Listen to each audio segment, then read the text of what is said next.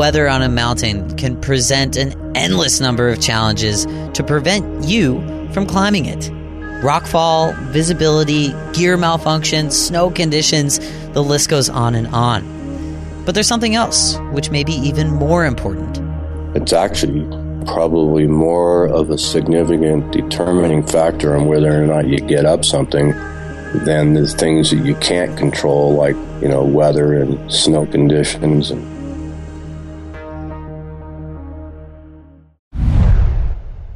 Hello there, and welcome to Mountain Meister. It's the podcast that explores the minds of those who explore. I am your host, Ben Shank, and today we're exploring the mind of Jack Tackle. He's a renowned alpinist, most known for his climbing in Alaska over the 70s, the 80s, the 90s, and the 2000s.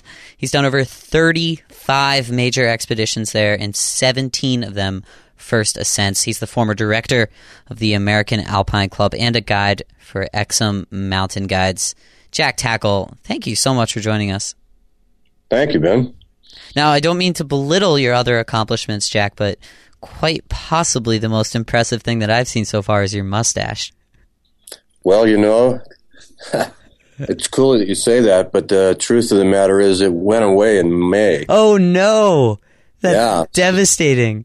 I know, you can blame my wife. Really? I'm just kidding.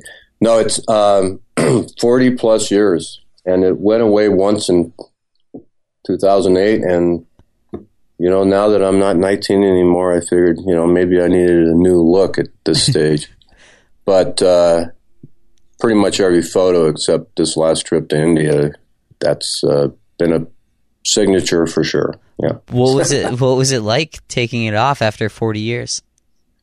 Uh, it still is something I'm not used to. How's that? um, it's easier to blow your nose, but Okay. uh, you know, it's just one of those things. I'm I'm fine with it now, but you know, when you get to be my age, anything you can do to look younger, you know, you'll try, right? So, You'll adapt. I'm actually in the process of growing a mustache for Movember. Have you ever heard of Movember? mhm, Yeah. mhm. So, Unfortunately, I have to grow an entire beard before I shave it into the mustache because it just takes so long. Yeah, well, in my case, it's you know I've had this since I was 19, so or actually in high school even. but uh, you know, it uh, it's a renewable resource, so who knows, right? well put. Um, you were climbing light, fast before it was cool to be light and fast. Why did you like that style? Because uh, there weren't really too many people doing it back then.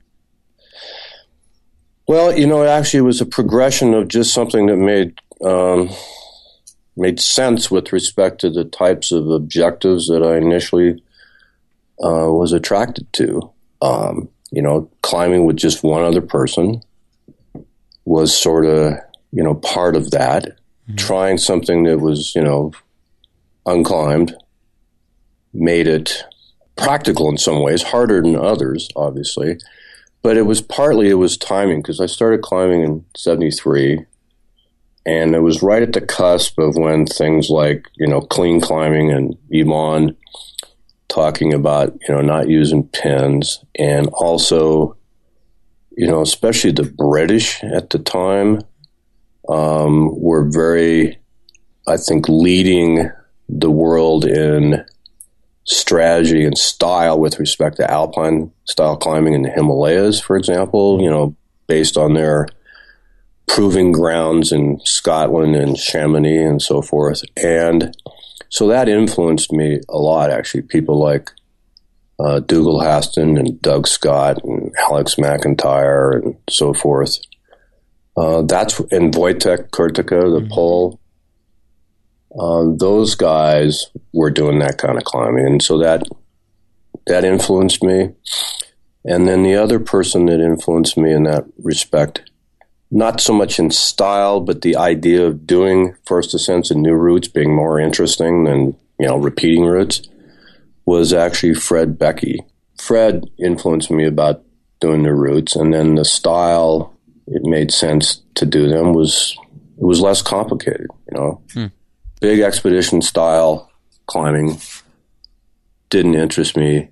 Fixed lines, you know, it's just civil engineering when you get into that. Hmm. Kind of thing. It's just a matter of you know time and effort, but it's not really wasn't the most interesting style. When you've had the opportunity to climb with some of those people that you've mentioned, Fred, what's it like when you hear and see all these things about these people and they inspire you? What's it like when you finally get to climb with them?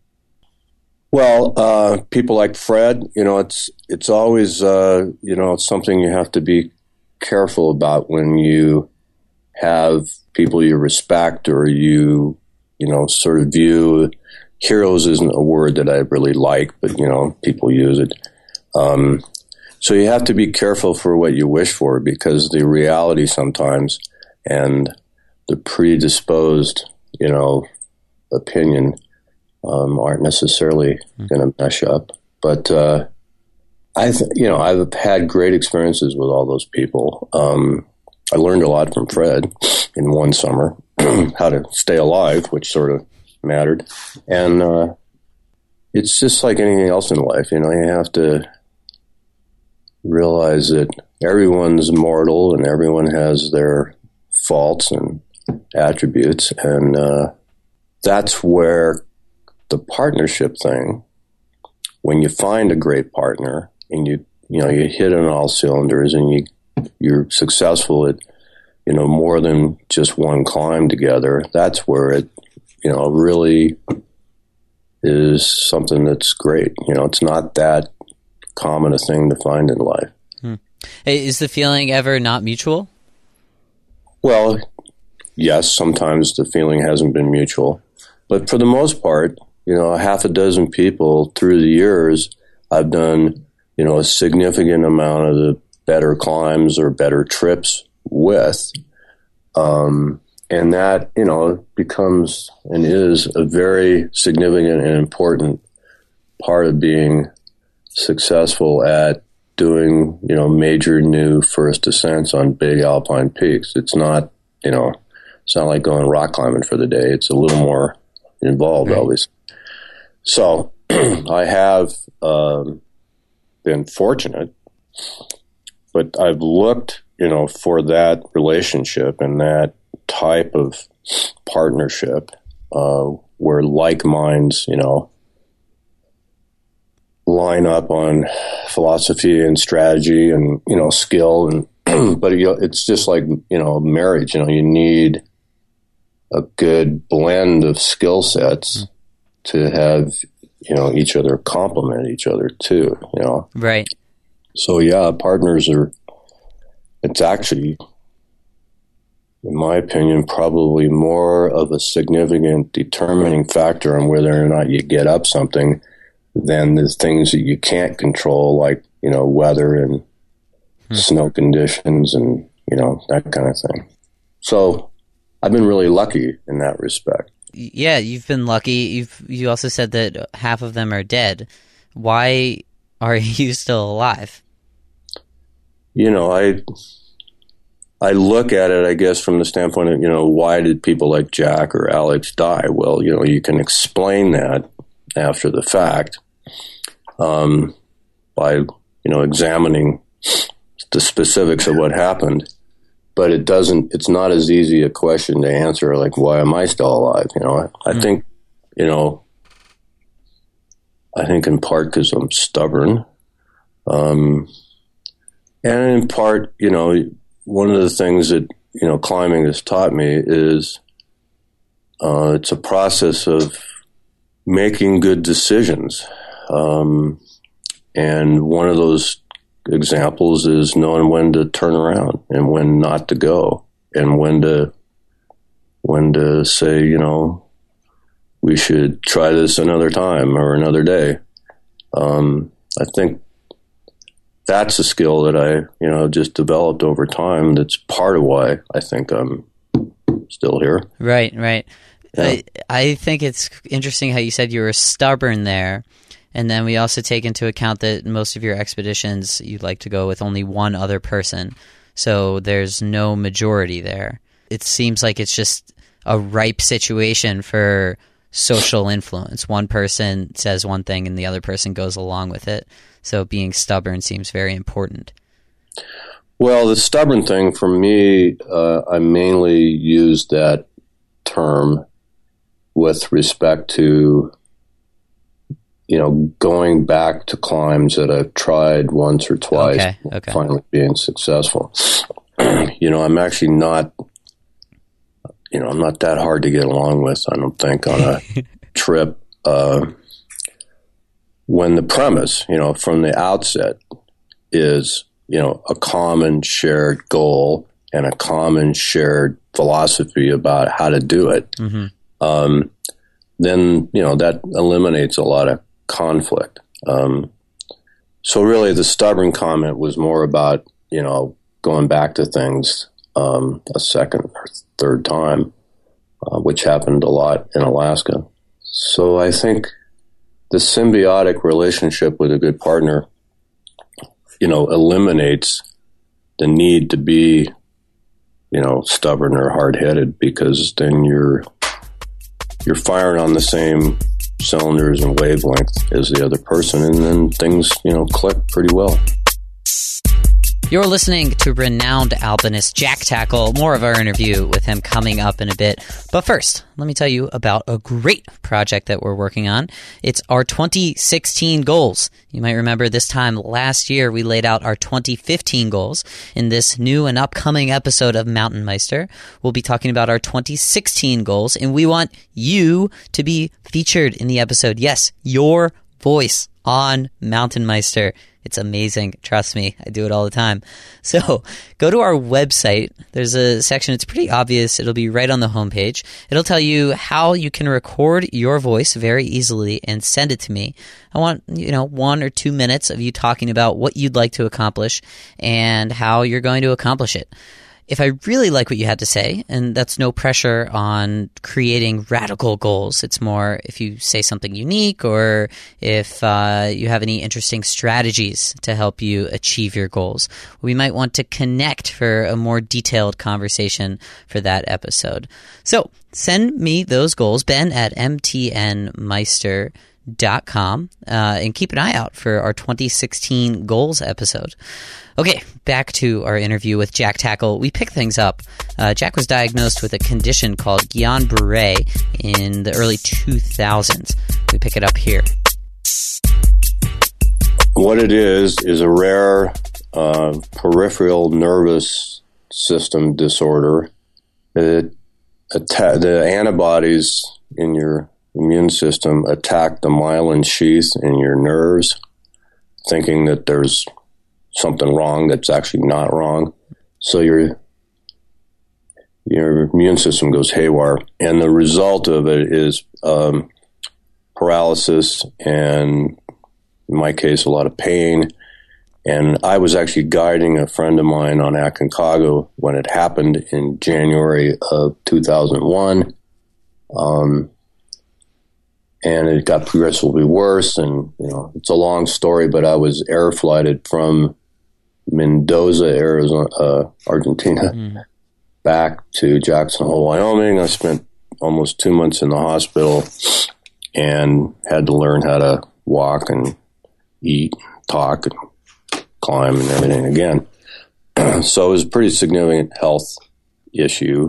Um, had I not had this friend with me who chartered the Learjet ambulance to come and get me, I wouldn't have made it because it is fatal if it's not treated when it's so everything just severe. kind of locks up Uh, you're paralyzed. It's an ascending paralysis of your peripheral nervous system, and so there, when people die of it, um, you die of respiratory failure because you can't your your uh, diaphragm and your your chest, you know, is paralyzed, so you can't breathe. Um, but it's also a fairly you know serious disorder with respect to residual issues. So I have uh, permanent nerve damage in my feet. So I've had to learn how to adjust with respect to balance and sensitivity and proprioception and dealing with the cold, which was a problem on this trip I just got back from India on. Uh, so my feet and hands are numb right now. can it But- your, if your feet and hands are numb right now hmm how numb Uh, Well, a few weeks ago, I couldn't feel anything in the front half of my feet, and I couldn't feel any of my fingers. But that's just that's happened before on other trips with cold damage. But anyway, it's complicated by the Guillain-Barré. So that was a you know that's the most significant health challenge I've ever had, um, and the residuals from it you know impair me now because I'm you know I'm not the same person physiologically that I was before I got sick. Uh-huh. But you know, I learned how to compensate. So has it? So it, uh, it impacts your climbing physically. Has it impacted your outlook on climbing and how you take risks? Uh, well, those are two good questions. The first half of that answer is it's impacted me physically in that, you know, I've lost um, a lot of my balance. I've lost a lot of my proprioception, if you know what that is, mm-hmm. uh, which is something you take for granted. But, uh, you know, walking down a trail or through talus or climbing itself, I don't, I don't get the feedback hmm. that you do um, from nerves. Right. Um, so you know my my mobility in my ankles and feet is you know impaired. It's not you know huge, but it's it's noticeable to me, and it's way different than before I got sick. So that's the first thing. The second part of your question, you know, it allowed me to have a better perspective about um, the value of being healthy, but also just the value of life. Um, so, in a lot of ways, it was a good, positive learning experience about shit that matters. Um, there's always positive things that come out of what appear to be mostly negative. I'm a lot, you know, luckier than a lot of people that have had the disease, but I also had it a lot worse than most people get it but you know those were the cards I got dealt. So right, yeah, you deal with it. You know? can, can you talk more about what positive things came out of something seemingly negative? so for me, it reinforced, you know, the fact that you know, not just climbing, but a lot of things, you know, were pretty important, and uh, you know, my wife and my stepchildren and you know, my quality of life and, you know, the work I was doing, you know, all took on a, a more clear, salient perspective as yeah. a result of, of, you know, at one point thinking I was never going to walk again. And, uh, so that's made, you know, the climbing, even though it's harder for me, you know, there's like, I call it my previous life before I got sick and I wasn't young, you know, I'm not young now. So, you know, just the aging process alone, you know, makes you adjust to things. So getting sick and being impaired on top of being old wasn't a great combination, but, you know, it made me more appreciative of what I have. Yeah. So. Well, maybe you can help me with this because we hear this kind of stuff a lot. As somebody who gets sick, um, learns to appreciate the smaller things.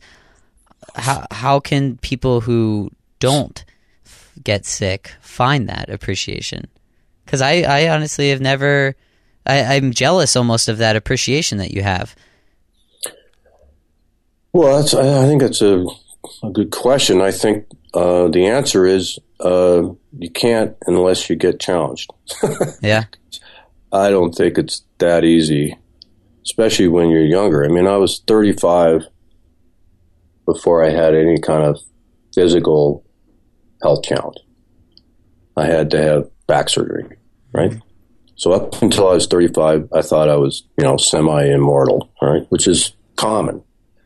So I think until something happens, or something happens to a person that you're very close to, a family member, mm-hmm. or, you know, spouse, until you see that you know, firsthand, and you can see your mortality. Um, I think it's really hard to to affect enough change in your life to you know appreciate what, in my case, you know, the Guillain Barre mm-hmm. showed um, was you know shit that mattered and shit that didn't matter. Right. I, but then at the same time, like I would never go subject myself purposefully to something like that to gain that appreciation. You know what I'm saying? Well, I would hope not. Right. I mean, I would wish what happened to me on anyone. But on the other hand, you know, there was lots of things that I learned from it. And I wrote about this actually in a piece that I wrote for Alpinist magazine.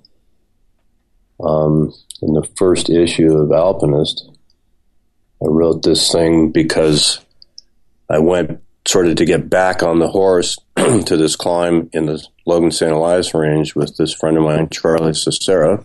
And you know, I got hit by this rock and had this sort of epic. Uh, right after, you know, having recovered for the last year and a half from Guillain Barre. So I got, you know, knocked down again, so to speak, wow. literally and figuratively. So I referenced that because in that piece and in that event, you know, one of the, I was on this ledge by myself for two and a half days with a broken back and other things. And had I not gone through the Guillain Barre thing, I would not have had the resources to draw upon as well as I did, you know, in that particular instance and event. So it was, you know, it was something that was a positive resource I could draw upon as a result of having, you know, been sick the year before when this other thing happened on Mount Augusta. So, you know, there are positives that come out of those kind of things. Is there any way we can read that? Is it online? Uh, you can find it. Yeah, I mean, the, the, issue one, the title of the piece is called "Down to the Wire," Down. and uh, unfortunately, Alpinists lost all their back issues in a warehouse fire in Chicago. So issue thirteen back to one and zero are rare. We'll see if we can get uh, get it on your Meister profile page, and then yeah. the listeners can check that out. The link to that article is indeed on Jack's Meister profile page. Alpinist is charging for it. It isn't free, uh, but sometimes you got to pay for the things that are normally offered for free. And people work really, really hard on that kind of stuff. Like podcasts. Yes, go to our support page, mtnmeister.com. We've got all sorts of fun packages. You can buy me a beer. You can buy a shout out on the show. That's only 25 bucks to tell people about something cool that one of your friends is doing. And finally, if you'd like to help out in a small way, you can leave us a rating and review on iTunes or wherever you listen to your podcast. Thank you for that. mtnmeister.com slash support. All right. Um, so I wanted to, this is a much lighter topic. Sometimes I ask people, um, and by those people, I say my mom, my sister, my roommate, um, if they have any questions for an alpinist or whoever I'm interviewing for the day. Mm-hmm. My mm-hmm. roommate, Max, is an outdoors enthusiast, but he's not a mountaineer. Max is wondering how can he get involved in the sport at a low cost and having a job during the week, not necessarily on the weekends. What would you recommend to Max? And you guys live in Boston. We live in right? Boston, yes. Okay. Well, one idea that comes to mind is uh, for years, you know, I was a sales rep in the outdoor industry. Mm-hmm. So I had this real job, it turns out. And, and you've uh, had real jobs throughout all of this climbing, we should say. Yeah. I, oh, I actually retired two and a half years ago, but up until then, yeah, I worked, you know, in the outdoor business initially as a retailer, then as a wholesale sales representative for 30 years. And, uh, but in conjunction with that, I did a lot of, you know, product development. I did a lot of uh, things like I'd go to ice festivals. Mm-hmm. So where I'm leading with this was in North Conway, you know, the, there's a great resource in learning to climb, or if Max wanted to learn how to ice climb, then New England Ice Festival in mid February is a great event. Mm-hmm. And it's fairly low budget because you can sign up in advance for clinics, even if you've never ice climbed before, and get demo gear and go out with people that really know what they're talking about and check it out for not much money. And you can do the same kind of thing with respect to rock climbing. Now, I've been a guide for a long time. The irony is that when I started to climb, um, I did none of that. Um, myself and two other friends from Bozeman just went out there and tried to figure it out. And so, you know, we had Royal Robbins basic rockcraft and advanced rockcraft books, and that was about it. so, in hindsight, it's sort of ironic because I wasted a ton of time messing around with people that didn't know any more than I did. Mm-hmm. And, you know, what the best way is to find someone that, you know, can be sort of a mentor that knows more than you do, that's willing to, you know, take that position of helping and teaching and allow you to, whoever you are, Max or you or anyone else, um, the opportunity to find out if this is something you're actually, you know, not only interested in, but passionate in. And because passion is the key, right? To anything. Right. So providing an opportunity or an environment by which you can be exposed to in this case, climbing or mountaineering, um, to find out whether or not it's something you really like or not is, I think, the best way to explore that kind of thing. What a great segue to our last question, which is who would you like to hear next on this show? You know, I looked at uh, a list of people that you've talked to, but I didn't, you know, memorize the list. But you know, I know Swenson, and I know Raf, and there was a bunch of people that you've interviewed that are completely outside climbing, obviously that you know I didn't know of, which was cool. Um, yeah, Donini would be someone you should talk to. Um, He'd be great. I just talked to him this morning. He called 15 minutes before you did. so perfect. Well, keep an ear out for Jim Donini on a future episode of Mountain Meister. Uh, you can find highlights of today's episode on our website, mtnmeister.com. On Jack's Meister profile page, we'll have a link to that Alpinist article. We'll have a quote from Jack and more. Jack Tackle, thank you so much for joining us today. Thank you. I, enjoyed it too. Thanks for the opportunity, Ben. Meister fans, thanks for tuning in for Jack Tackle. Hope you enjoyed. Don't forget to send me your 2016 goals and get featured on an episode of Mountain Meister. Our website outlines exactly how you can do it, step by step recording your voice and then sending it to me. It's really, really easy. But if you have any questions, send me an email, ben at mtnmeister.com. Lots of exciting things coming soon. But until then, enjoy doing the rest of whatever you do while you listen to the podcast that explores the minds of those who explore. I'm your host, Ben Shank. Thanks for listening to Mountain Meister.